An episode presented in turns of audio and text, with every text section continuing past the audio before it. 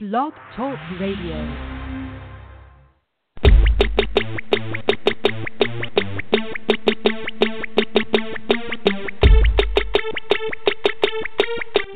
in much less detail, the podcast, where we cut through the noise and give you your NFL breakdown in much less detail. Here are your hosts, Jay and Dre. Yeah, y'all know what time it is. It is time for In Much Less Detail, the podcast. Here with you live on a Wednesday night, September the 12th, 2018. I'm Dre, he's Jay. We were delayed getting our week one recap show going here live. Uh, had some issues on the home front. The wife had some health issues, but she's back home. Everything's all good, and we are on the air ready to discuss what happened last week, the first weekend of NFL football that actually mattered, that actually counted, and it was, as as we figured, chock full of surprises and activities and and jumping to conclusions and, and oh my god what's wrong with this team? And oh my god this team is gonna go 16 and 0 we we had all of that. Uh, we had our first tie in week one in ages uh, Jay what uh, I, I think I know what stood out first and foremost in your mind is probably the same thing that stood out first and foremost in my mind considering uh, where we come from as far as our uh, NFL loyalties go. Well, yeah, and that would probably be the game result that was the most, you know, that we're probably going to end up talking about the most here on the show. But overall, my week one impression was that we basically didn't watch week one. We watched week five of preseason football. It was, it was, some of it was hard to watch. Um, so you're, you see a lot of teams that were coming out that didn't play their starters, and and it really showed. I mean, you could you could just tell. You know, we talked about it a little bit in that Thursday night game that everything for a lot of these teams just looked off by a little bit. And wouldn't you know it, you had a lot of guys coming out who did not play much or at all in the preseason. And we had a lot of injuries. We always have a lot of injuries, but we had big name injuries um, that were were they conditioning? You know, we saw in the, we, we saw a lot of cramping in that Thursday night game. A lot of guys who just weren't ready for the speed of the game and playing all four quarters. Um, the, the big story for me, it wasn't even a game result. It was the game changing penalties and drive, you know, continuing penalties with this laying on the quarterback rule and I mean, th- there were a couple of them that I saw that were legitimate. Like, yeah, that that guy had had no business, you know, continuing on after and you know basically just driving the guy into the turf. I, I I get it. I get what they're trying to go after here. There were some of them where it was just the whole momentum where dudes were pushed. Like there were a couple of them where guys were literally just pushed into the quarterback and the guy had no choice but to just kind of like, oh, you know, here I am and uh, slide across, or, or one guy landed on the quarterback kind of like at a, at a sideways angle, and and we saw a lot of these penalties on on third downs, on fourth downs, you know, continued drives, sort of saved drives. Uh, that that to me really stood out. I want to say there were 14 or 15 roughing the quarterback calls this weekend, uh, the most in years uh, probably since the last time that they had a you know watch out for the quarterback point of emphasis. Um, we're, we're, you know at least we've gotten away from the, the, the, the fingertips lightly grazing the helmet penalties. You know when, when the fingertips those are still going to come, but the uh, the laying on the quarterback ones just that that's what stood out to me, especially because you know I was I was I, I was red zoning it up while you were in the middle of I believe a seven and a half hour game Oh were they God. at least were, were, they at least yeah? That's a record too. First time we've it ever is. had that. First time we've ever had a seven and a half hour football game. Um, and again, how do you how do you take anything away other than that there was a result of that game? You know, how do you take anything away from teams coming on and off the field uh, that many times with all these long stretches in between? um, I, I, don't think you really, you know, end up watching, or if you ended up watching that, you know, the the continuing and then the the delay and then the recontinuing of the game. How, you know, there's that. You want to talk about a game that you just completely just like throw away? Uh, that one, I, I don't even think registers for me as far as game results go because that's just not fair uh, to the teams. I mean, they had such a long delay; they didn't even play a halftime. They, they were. I just heard today that they had their uh, post game meal during the second wait. They they actually ate it now. the spread. Yeah, you're eating your spread while you know, waiting to go finish the game. game. Yeah. So, yeah, I wanted to get a little bit of that out of the way. Anything before we obviously jump into I, to what I know you want to talk about it. Anything that you wanted to kind of get out of the way before we get into that because there's a lot to dissect there. You ate up one of my points uh, that I had written down. I actually had the words written down. A lot of preseason ball in week one. It sure did look like a lot of uh, exhibition football out there.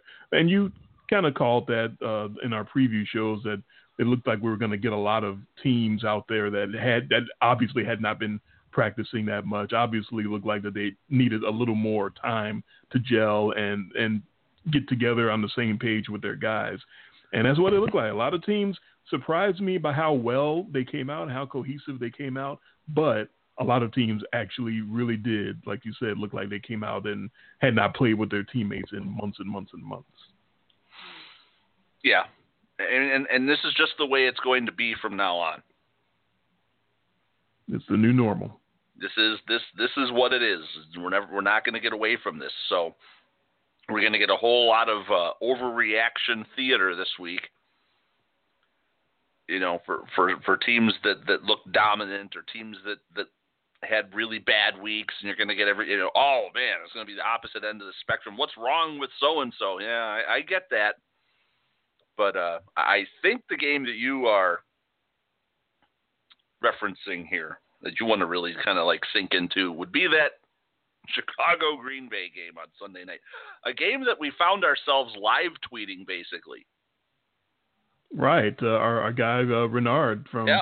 Football Fan Rush Radio uh, that was on the show uh, a couple weeks ago he was uh, getting us uh, all in, in, in our mentions, and and it's not something that either one of us is used to because I don't know how many followers you have. I think I have like 14. I don't uh, know so, if I have any.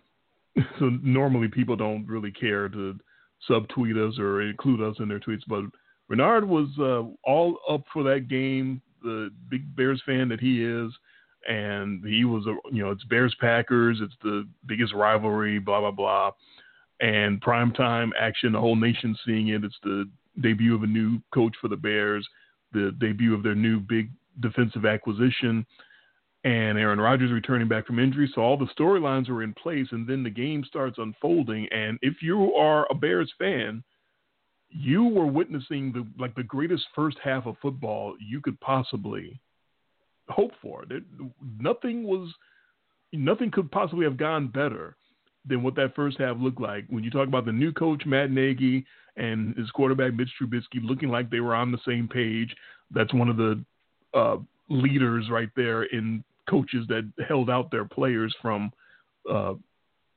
any kind of sub, uh, significant or substantial preseason action, and yet they you could tell that they really did do a lot of practicing and they really did work on a lot of stuff because uh, Trubisky came out running that offense looking like he had been running it for a few years, and it looked really looked really well. It looked smooth. It didn't look you know it wasn't perfect. There were obviously some spots where you know you go oh that I see what they were trying to do there, but they didn't pull it off because you know it was a little too complicated, a little too cute. You, anytime you have offensive linemen splitting wide, that's a little too cute. I'm sorry, but uh, in any event, it was working. Everything was working despite that on offense, and of course on defense. Khalil Mack looking like the you know the biggest beast that you've ever seen in the NFL. That was Lawrence Taylor esque that performance he was putting on in the first half. And Aaron Rodgers gets his knee crumpled up. On top of all of that, you're looking at the franchise player for your hated rival looking like that he had a significant knee injury. Anytime a guy goes down, tries to stand up, has to go back down, that's usually, oh, at least a few weeks, and sometimes that's the year. And then the second half starts. And just the man comes back on the field, and you're kind of, I don't know how everyone else was feeling. I, I, you know, I can ask you, of course, Jason. I was kind of chuckling when I saw Aaron Rodgers. Oh, he's he's back. He's going to try to play. The way he limped off the field at uh, before halftime, that he's going to come back out there for the second half and try to play football, I just thought it was going to be the biggest disaster you've ever seen. And by the time the end of the game came, it was completely the opposite of the biggest disaster I've ever seen. It's actually one of the greatest one game performances, greatest single game performances I've ever seen in any sport. I, I just, I don't know what, I, I, I'm not even going to try to put Aaron Rodgers down. I'm not going to try to put the Chicago Bears defense down for allowing it to happen. Uh, Rodgers took it. The Bears didn't give it to him. Aaron Rodgers back there on one good leg clearly not able to put any torque on that left knee, still ripping perfect balls down the sideline into the into the end zone over fingertips over guys' fingertips for touchdowns. Just the, some of the plays that he made, some of the throws that he made on one leg, that was unbelievable. Uh, as a sports fan, that was breathtaking and incredible to watch. As a Bears fan, it made me want to fucking kill myself. But as a sports fan, it was unbelievable. And just a tip of the hat to Aaron Rodgers. I, I can't really put it down or, or have anything bad to say about it. If there was anything that could have taken away basically what was the most one of the most dominating halves of football that I have ever seen a single player ever have. It was what Aaron Rodgers did, the best player in football in the second half of that game. I mean, he showed right there that that he is deserving of being the highest paid. He's deserving of people who say he is the best quarterback in football. Every every possible positive thing that you can say about Aaron Rodgers was right out there in the second half of that game because I, I would defy anybody to name me another quarterback in the league that could have done that. On one knee. On one leg. Not being able to plant his his his leg into any throws basically doing that all with upper body strength and arm strength, which he's he's pretty well used to. I, I will say, Aaron Rodgers having to run for his life for his whole career, he he can kind of get the weird angles and the weird throws, and he can get a lot without the push off. So if anybody was sort of you know prepared for having a half like that, but to be in to, to basically have his knee, I pretty much I'm sitting on the couch with my wife watching the game. She's a huge Packers fan, and she's like, well, what do you think that is? I'm like, I think that's probably just that whatever it is. It's something that ends in CL. MCL, ACL, PCL. Yeah, you you name it, it's going to end in CL, and it's going to be bad. Um, you know, and after the game, you hear him in the interview, basically the doctors just said, well, it's it's really bad. You can't make it worse by playing. Okay. So Go get him. Uh, uh, you know, the opposite of To, who had the the 20 million reasons, uh, you know, not to kill himself. this one, in this case, Aaron Rodgers had 150 million reasons to go back out on that field. I don't think there was anything other than the, the doctors telling him you cannot play after he just went through what he went through and, and the money. I, I think that pushed him out there. And that was a completely different team. It wasn't just his play because he played terrible up until the point when he got hurt. The Bears were all over him. That that really was every you know the Bears just taking a back seat, and and and they were along for the ride in the second half too. The Packer defense came along with them, and the and the Bears were actively willing participants. Um, to to what he was doing, but you almost felt like there was there was nothing that they could do to stop him. And at the moment when they had the chance to put the game away, they dropped the interception, and and and you had to know it was over then. Yeah. Oh gosh, right to his hands, right into Kyle Fuller's hands. You cannot ask for a more easy interception. It's right there for him, and just bounces off his numbers and onto the ground.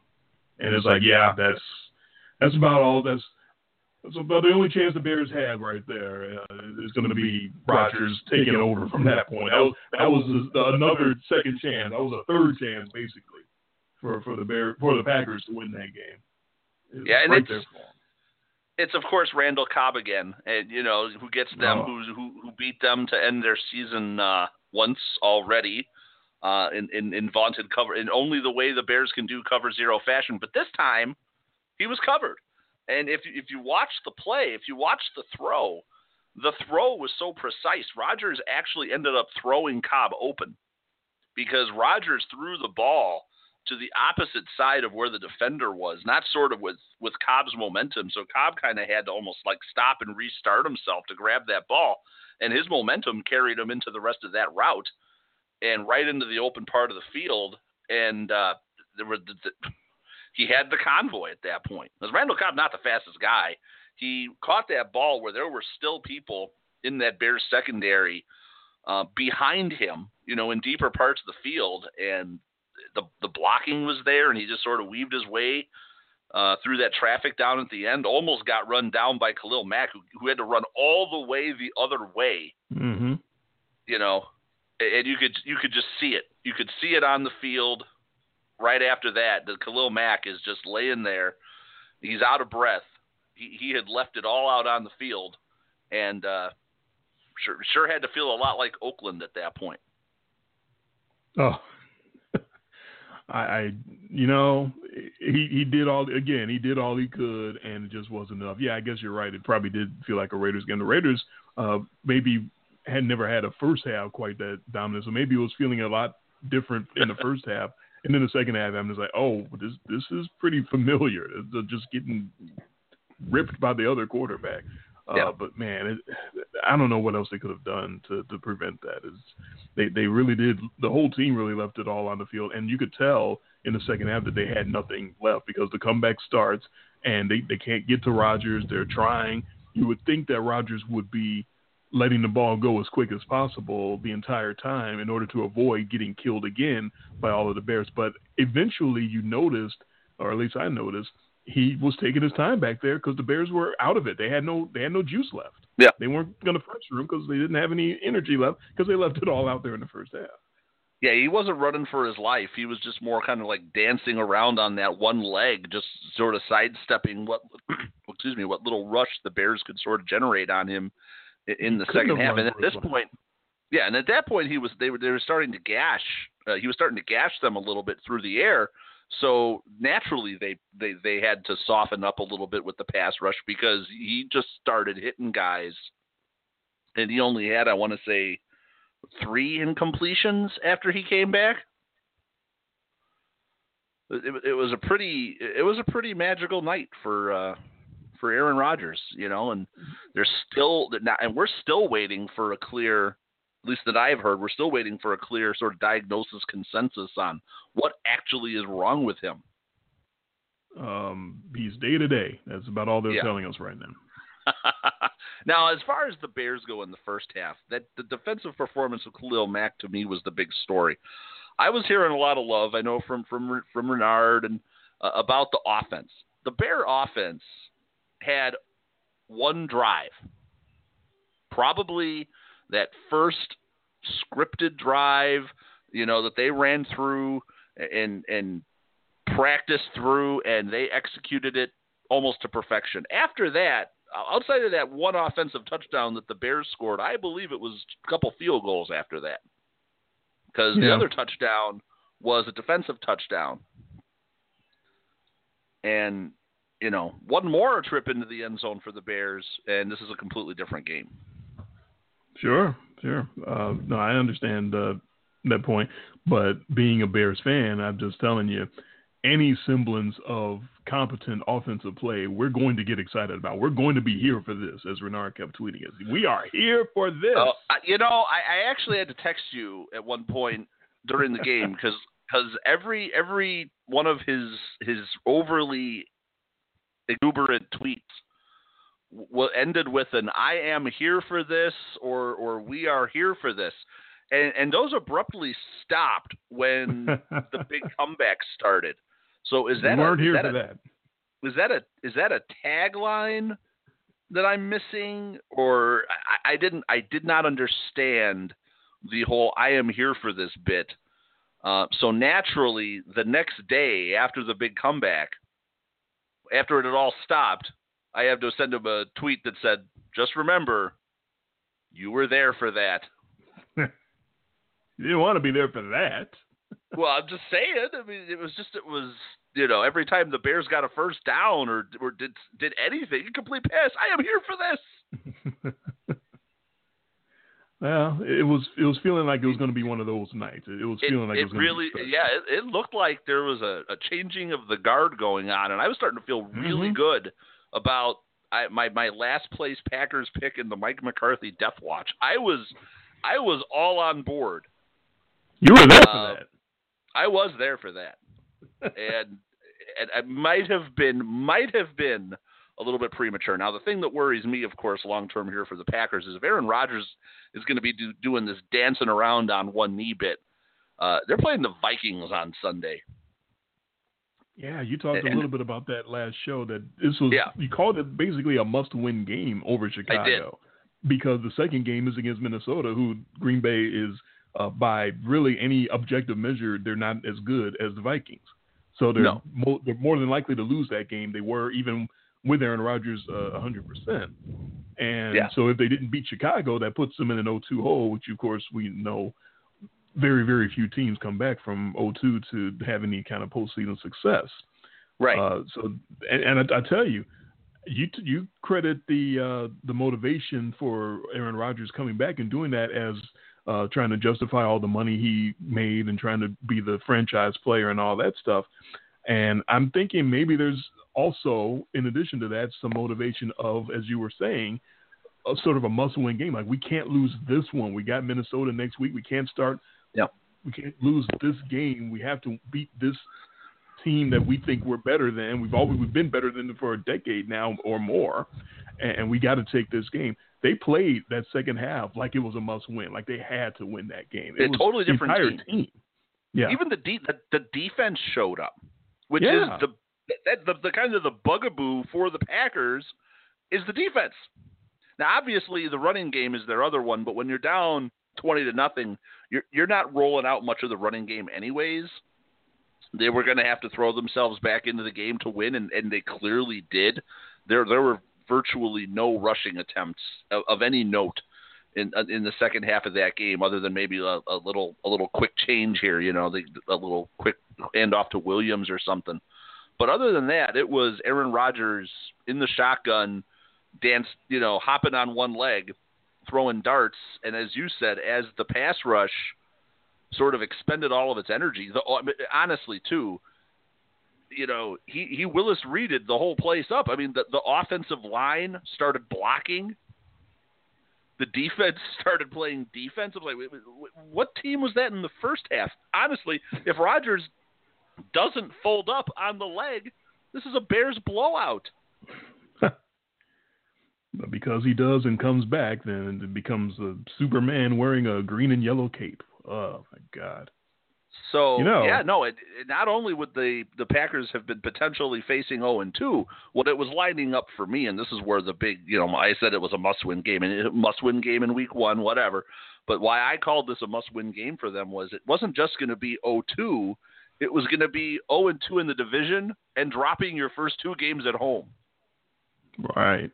So, so, that is the perfect storm of on your way to last place or having to dig yourself out of a hole um, that you might not have ever gotten out of because the Vikings took care of their business. If they beat the Packers on Sunday and the Packers had lost to the Bears, now they're two games behind the division winner, basically three games behind the division leader because now they've lost to the first place. Uh, yeah, I mean it was lining up for the Packers that it was going to be an uphill fight for them.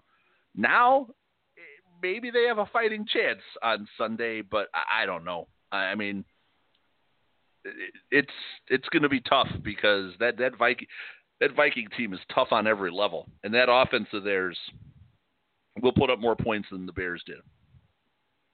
You know, it's hard to doubt Aaron Rodgers in any situation after what I just saw Sunday no, night. I know. I know. So I, I knew you wanted to go there. Um, there were there were other results too that are, are definitely worth talking about. But that that was that's an all timer right there, right? I mean that that's right up there on the Aaron Rodgers Hall of Fame induction reel, isn't it? Absolutely, it's, right up there with anything inspirational Brett Favre ever did, and really yeah. any other quarterback uh, performance under any kind of duress. Uh, so my wife uh, wakes up wakes up in the middle of the night a couple of nights ago, and uh, I can hear her sort of panicking and going whoa, and and I had no idea what was going on, and she was feeling extremely uh, dizzy. was the problem, and she tried to lay there for an hour to let it subside and never subsided. So finally, we made the decision to go to the ER, and I tell that to uh, garner some sympathy for myself because that's the kind of person I am. But I also tell that to say that it's the middle of the night. It was, it was four in the morning when we uh, did that, and I just grabbed the first uh, clean shirt that I could find, or cl- you know, close to clean, in order to drive her to to the ER. And the shirt that I wound up grabbing was a bear shirt. This loss was oh. so devastating that I was getting looks and comments in the hospital from complete strangers wearing a bear shirt. Some guy walked past me and just shook his head in pity and said, Man, y'all should have had that game, man. Man. Just complete stranger. Today, yeah. going to pick up her prescription medicine at Walmart. The guy giving me the consultation about the medicine looks at the t shirt. Man, how did you guys lose that game Sunday night? Oh my God complete stranger. This is just this is Memphis, Tennessee. I'm living in. This isn't Chicago. I yeah. can't imagine what they're saying in Chicago right now. But it, it has to be some sort of like victims relapse. Like you've been assaulted many times before, and now you're living it all over again because this is Aaron Rodgers taking taking you to the woodshed again and doing what he does. And I know there's a lot of optimism with what you saw in the first half for any Chicago fan, and, and if you look at all the uh, the coaches, the the the first time coaches that started 0 and 6 in week one, 0 and 7 if you count Gruden, who's not really a first time coach, but sort of is.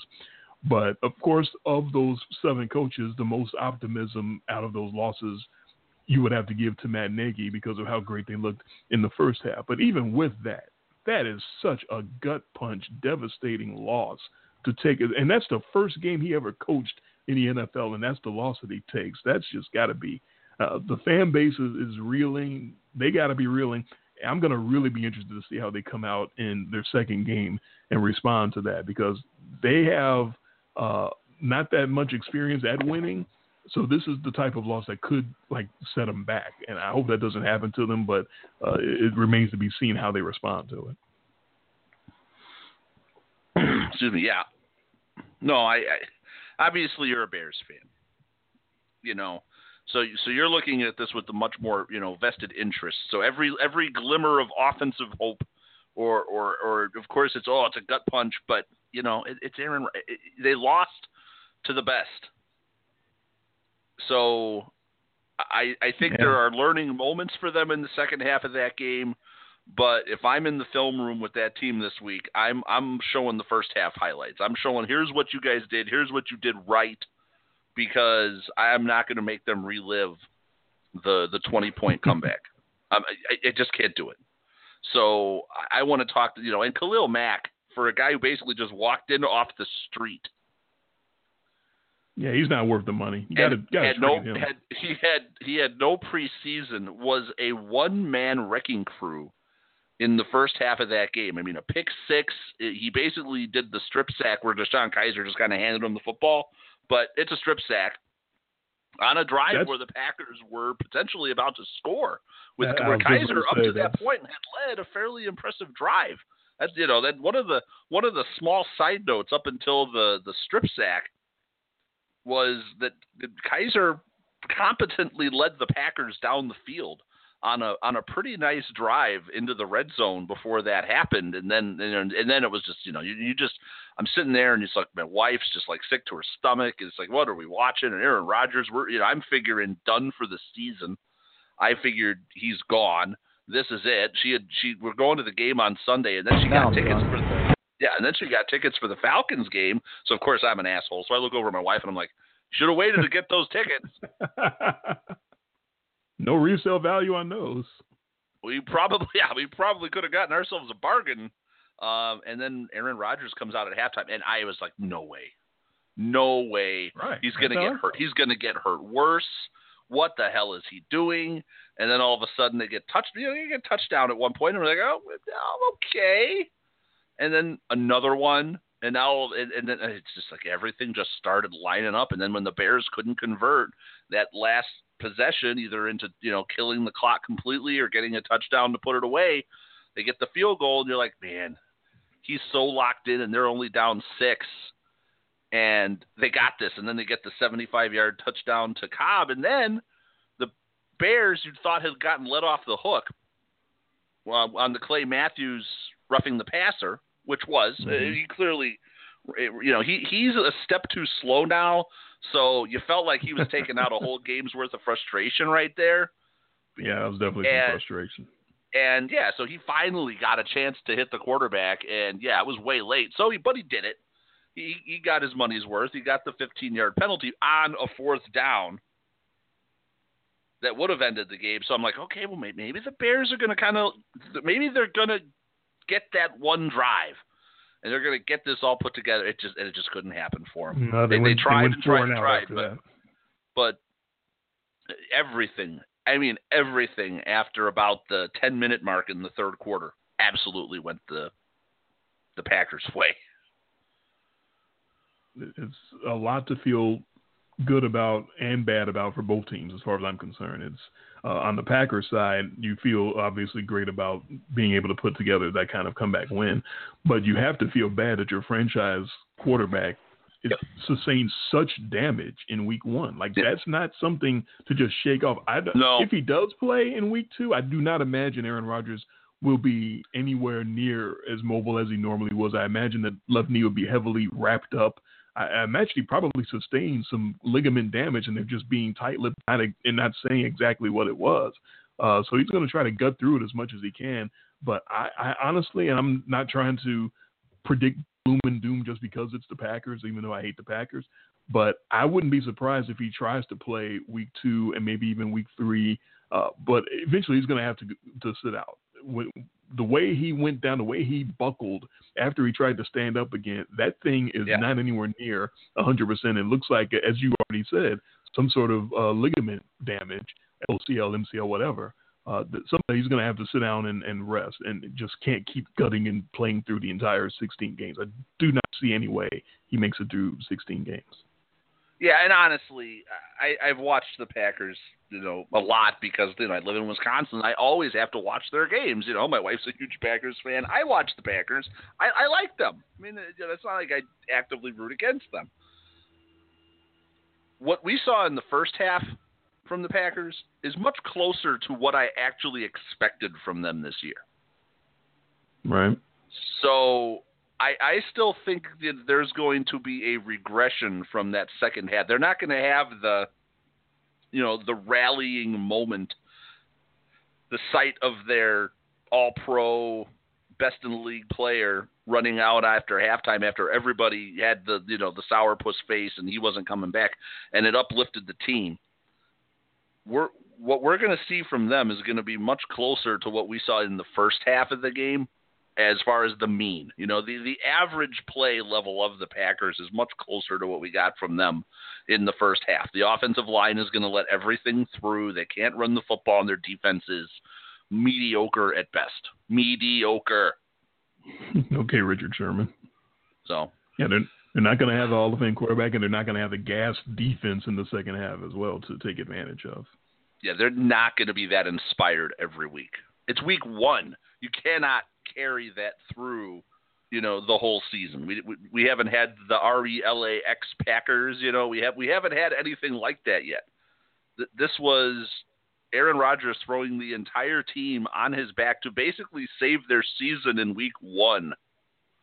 Can't keep it up, guys. Sorry. All right, so As, as, oh. as great as it was, and as optimistic as everybody is, that this is that the, they can't sustain that. No team can. I wouldn't. I wouldn't think so.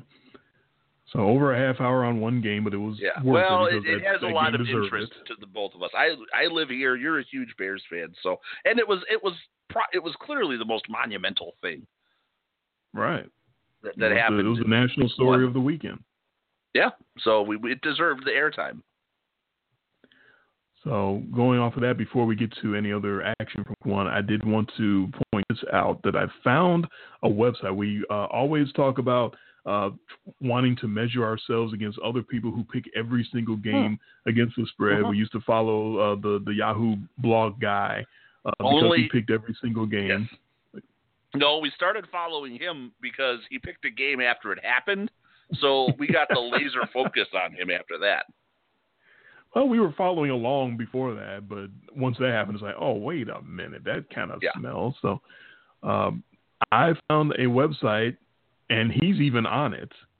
Oh. Uh, this, the website is called NFLPickWatch.com, and there are many quote unquote experts. There are many different guys uh, who work for major media markets who pick every single game against the spread, and it's out there for the public to see how well they did or didn't do. Um, it's interesting that he's Yahoo guy is actually the very first name up top here. I don't know how they rank these or how they what order they put them in, uh, but just uh, some of the names that are on here that are picking every game. We've heard of a lot of these people.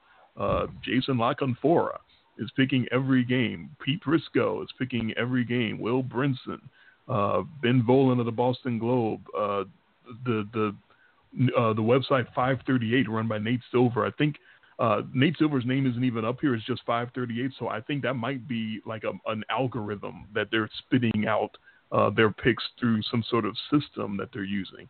So that's really interesting to keep up with. Bob Glauber of Newsday, a lot of uh, old heads, a lot of guys that we read when we were younger, maybe even kids.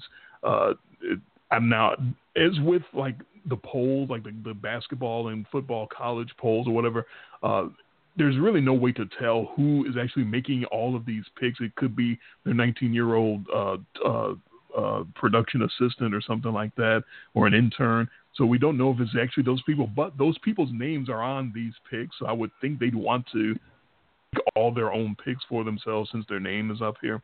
Uh, so of all those many experts, and I don't know exactly how many, uh, but there's like three pages of it, and there's 25 experts per page. So that's uh, you know, if I go to the third page, I guess I can get the exact number. Um, looks like 59. Uh, 59 people that are uh, important enough for uh, for the website to, to list as the as their experts.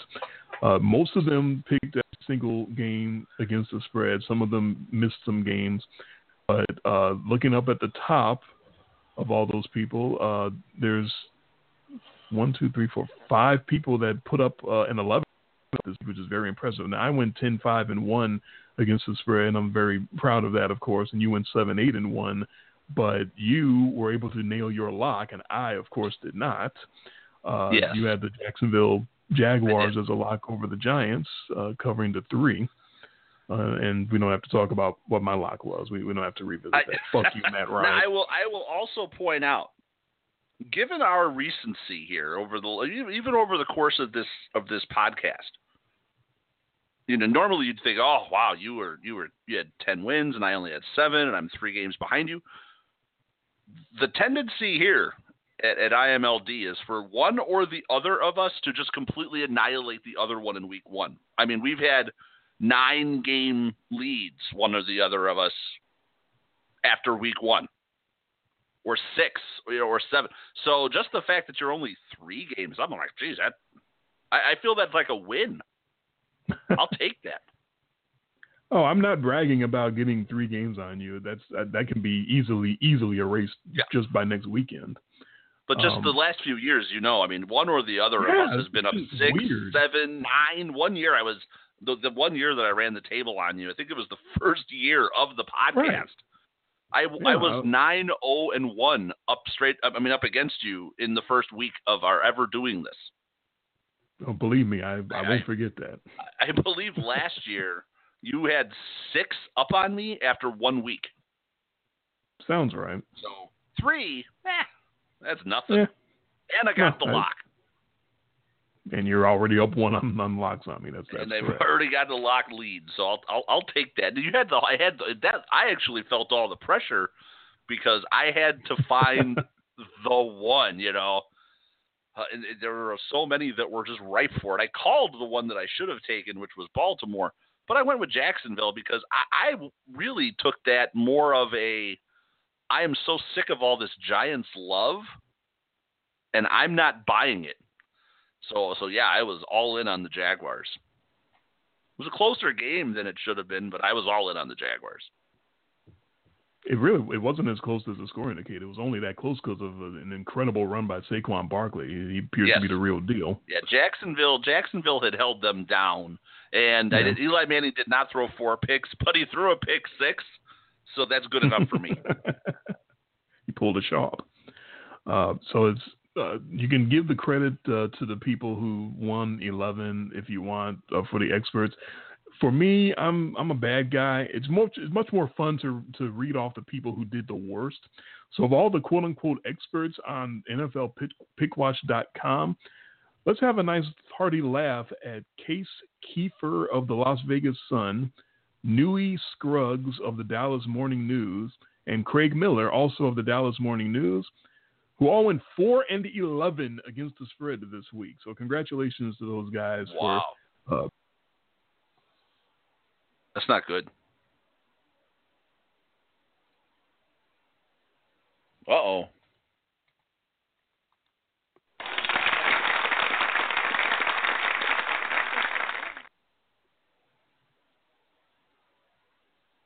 Okay, I heard the applause, but I don't hear you. So if you're still talking, you you may want to try to get yourself back on here as fast as possible. No, four and eleven. Well, again, we can't really make fun of people for going four and eleven. We we do it all the time. Uh, there there are weeks where we're, we're both experts. of us. Oh, okay, there you are. You came back. What happened? I've been dropping all show and coming back. I've I've actually done a good job of masking it, but I guess you you noticed oh. that time. That that yeah. Well, that time I heard absolutely nothing. Then I heard applause. Then I heard more absolutely nothing. Oh, I didn't know the applause came through. Yeah. The applause yeah. worked. Yeah. Oh, okay. So, no, so I've been uh, dead silence. Disconnect. We're having connection issues again with Blog Talk Radio. I've been getting disconnected all show, so unfortunately. Oh, okay. So are you having to leave and come back? Yeah, I'm going. I'm bouncing back between being a host and and calling calling in as a caller because being a host, it sometimes it just cuts me off. It just did it again. Oh. All right. Well, welcome yeah. back. Thank you.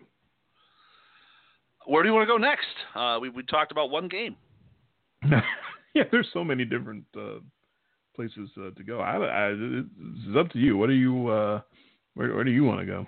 I, I, there's one place I really want to go here. I don't know if it's okay. the obvious one. I want to go to New Orleans. That's fine by what me. Was that, that? What uh, that was, was that was my now, trend. You, you you took you took Tampa. I don't think you had them winning the game. I mean, we could we could go back. I, I, if I have to go back and check the tape, but you took. I, I know you had Tampa as the huge dog, but you know this. You know the Saints are going to the Super Bowl. If they're giving up 48 to the the journeyman turnover Bernie Sanders and the Tampa Bay Bucks offense, I, I what are they going to do when they play a, a real team? I couldn't believe what I was seeing, and of course the offense. They, they got their way back. I mean, they, but they put up 40. The Saints put up 40 and lost to Tampa Bay. There's something wrong when I see a result like that. So I don't want to overreact, but we, we did this last year with the Patriots uh, giving it all up, you know, with that horrible offensive performance they had against the Chiefs in week one. And if the Saints defense is going to put up more performances like that, they ain't going to no Super Bowl. Dre, are you back? Uh oh.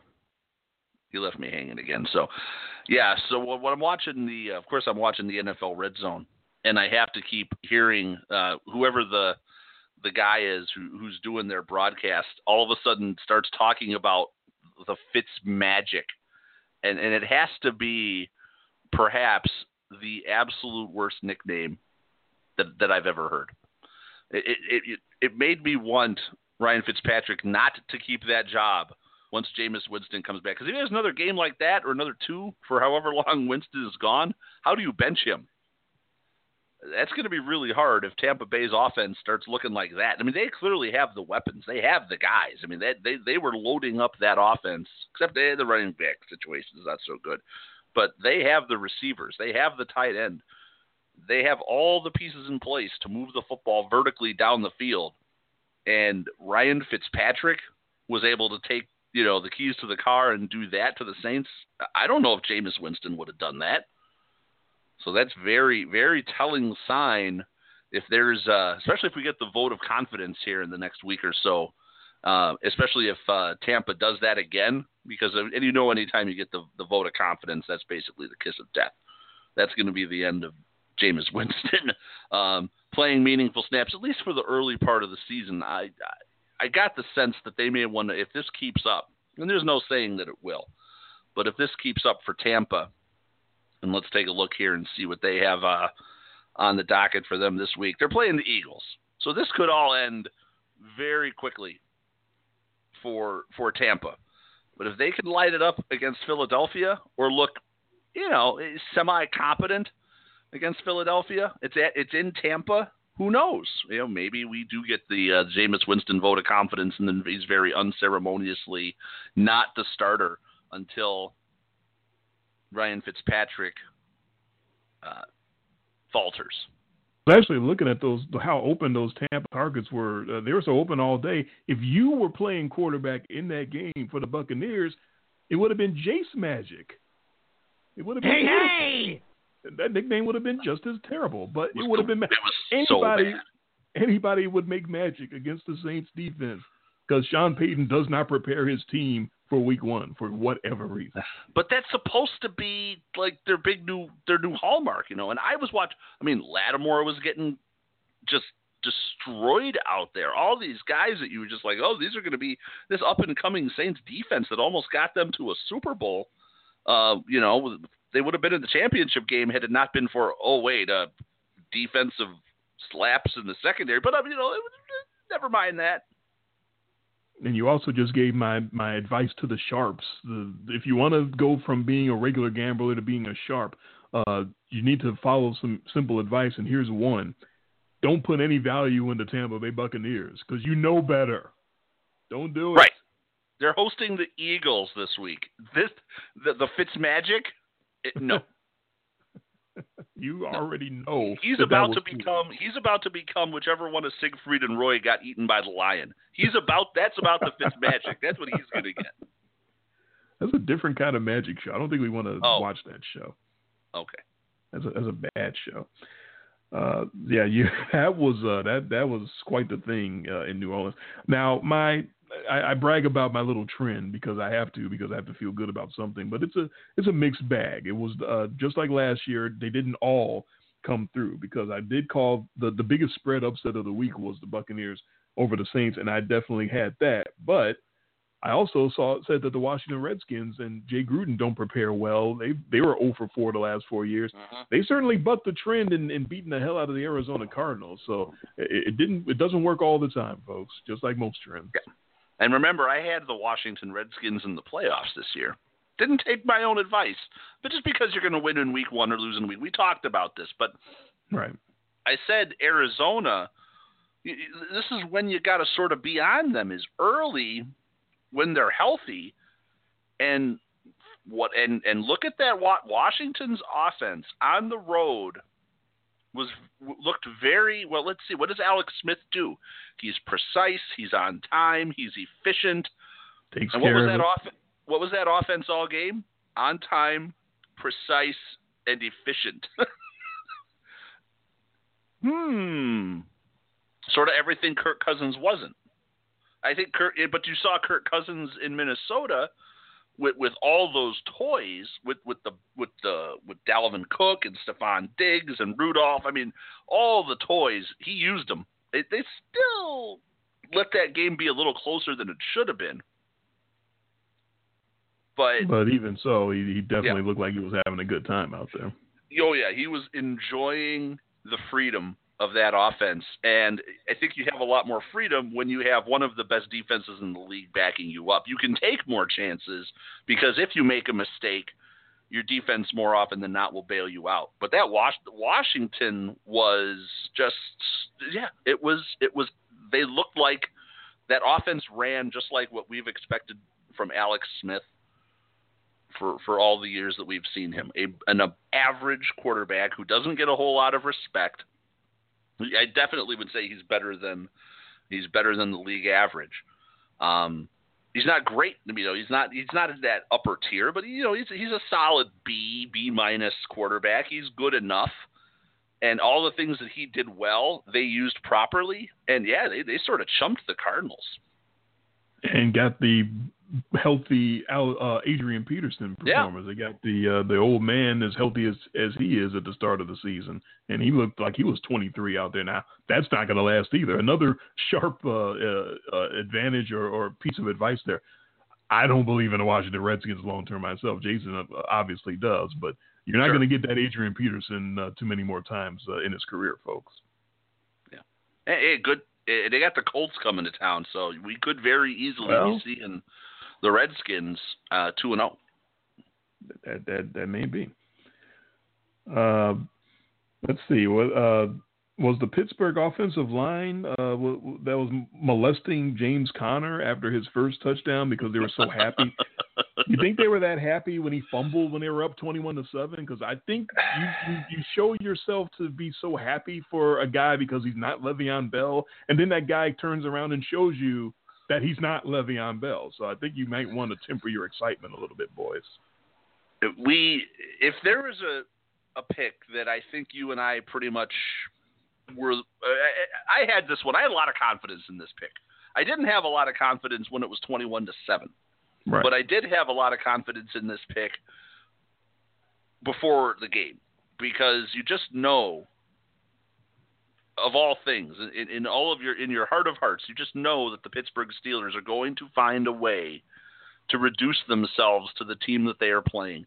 Now, having seen some good portions of this game because it was a fairly compelling game, Pittsburgh did benefit um, a couple of times from some of these sort of cheap fouls that, that are getting called now the new way, and they did have some drives that were extended um, that allowed them to get that lead. Their first touchdown came uh, by the benefit of that, where again it was on third down or a fourth down. It, it seemed like every time those calls were, all those flags were getting thrown, it was always like third or fourth down. Especially the fourth down ones, just got to be driving the people mad with the laying on the quarterback thing. But yeah, yeah whatever. Oh. I digress.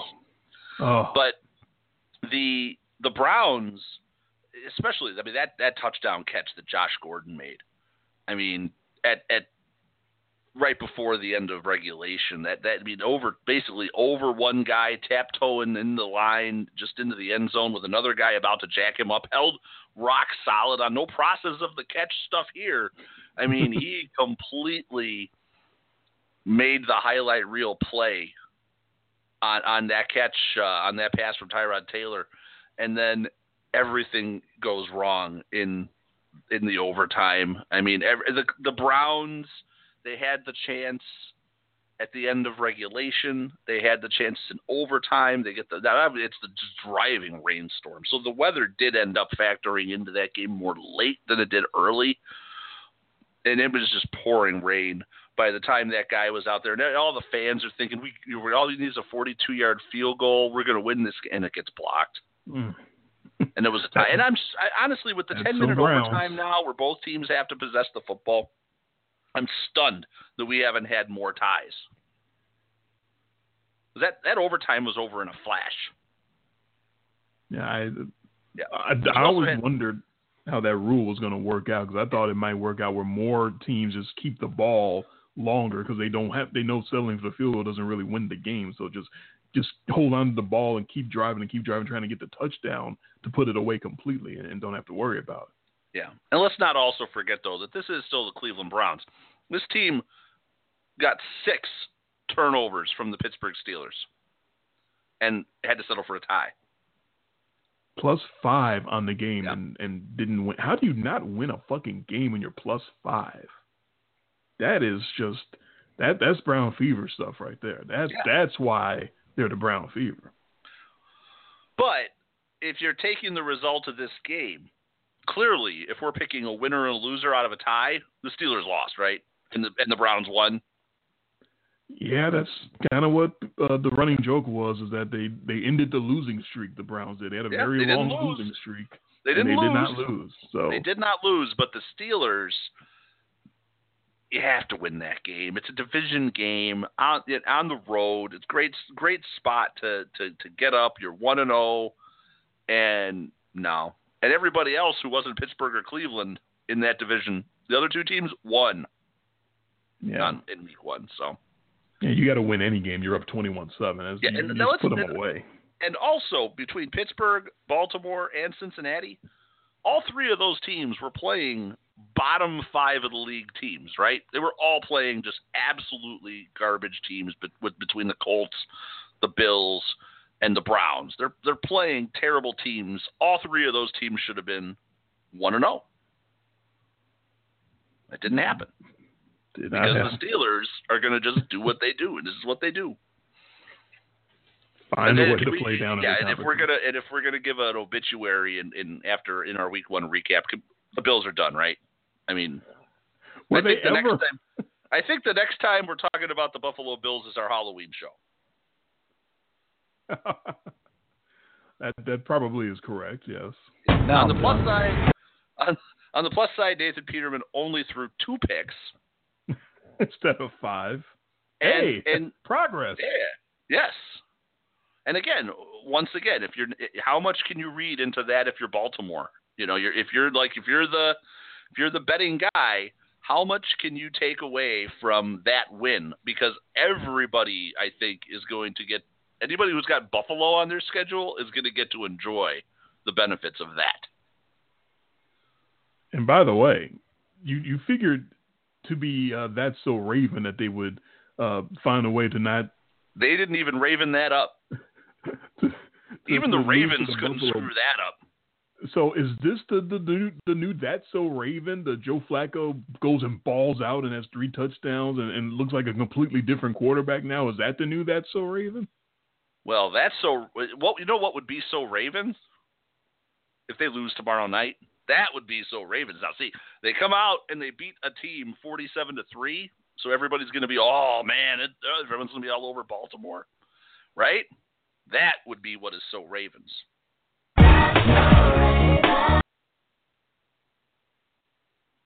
It very well might happen. Oh, you got us the music now. That's Because that would- too late. Years too late. Well, you know, I I, think- can't get every drop. I mean, I do believe is, is that so Ravens back from that's back from the uh, blog days. probably before that. Yeah. It's probably before we were doing the blog. It's probably from last decade or so. But Yeah. I finally finally did the work and got the theme song. Yes. And I will take credit for that one. That one was me. That is absolutely all you. Uh, the pick of tomorrow is up for debate because the spread is very small. A lot of people think that might be so Raven to go to Cincinnati and lose that game. But yes, Thursday night football tomorrow night. Our pick for the Baltimore Ravens versus the Cincinnati Bengals at Cincinnati. Both teams missing a very key defensive player due to suspension. Baltimore missing their cornerback Jimmy Smith, and Cincinnati missing their linebacker Vontaze Burfict. The spread is basically a pick 'em. Baltimore is actually a one dog at Cincinnati. Jason, who you got? Yeah, I I actually look at this as a little bit of a revenge game here for Baltimore, and that's why I'm taking the Ravens. This same Bengal unit is the one that knocked them out of the playoffs last year. In a game, once again, the Ravens totally should have won. That was just so Ravens of them to lose and get knocked out of the playoffs by Andy Dalton. And the, yeah. and the left for dead Cincinnati Bengals, who then backdoor the Buffalo Bills, the worst playoff team of our lives, into the playoffs. I am going to take the Ravens to exact a little measure of revenge and uh, cover this one. But all they got to do is win. It's a one point spread. Yes, you can only get a push or a win. You, you Yes. can't lose that. So I'll take the win with Baltimore. It's definitely too early in the season to go by strictly the home team is much fresher. Uh, it's only week two, so that really doesn't apply. So I definitely looked at this a lot more straight up than I normally would.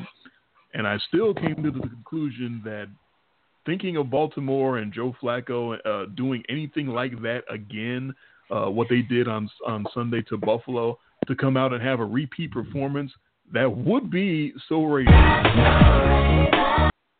for them to come out and lay an egg and for Flacco to go for about 220 with three interceptions to a, a good Cincinnati defense. It's going to provide a lot more pressure up front than the, the Bills did. It's, it's going to be a whole different ball game when the Ravens go to the Bengals. The Bengals uh, are, are, obviously always susceptible to uh, doing something stupid and losing the game that way. But instead of doing that, I'll take them to do the right thing and play smart and actually pull out a victory over the Ravens. More on our after show when we come back.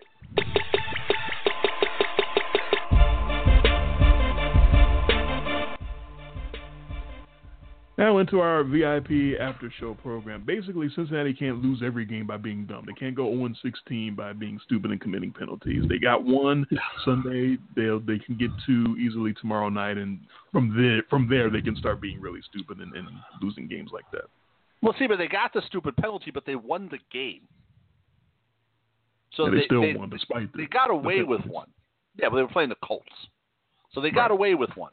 Um, yes, if you could, it's too. If, if, if we could have gone to Vegas and bet what team oh. was going to have the first player ejected for the sort of new like targeting type rule, man, the, the, do you think Cincinnati might have been like one to two favorites in the league to have, you know, to get cheap shotted? The first guy who's going to get thrown out for being a cheap shot artist, and it wasn't even Vontaze Burfict. It couldn't have been. He was suspended. But he didn't have a chance. that was dirty as hell. I am not oh. complaining about the. I'm not complaining about the call. I'm not complaining about the ejection. That hit on Andrew Luck was dirty as all hell.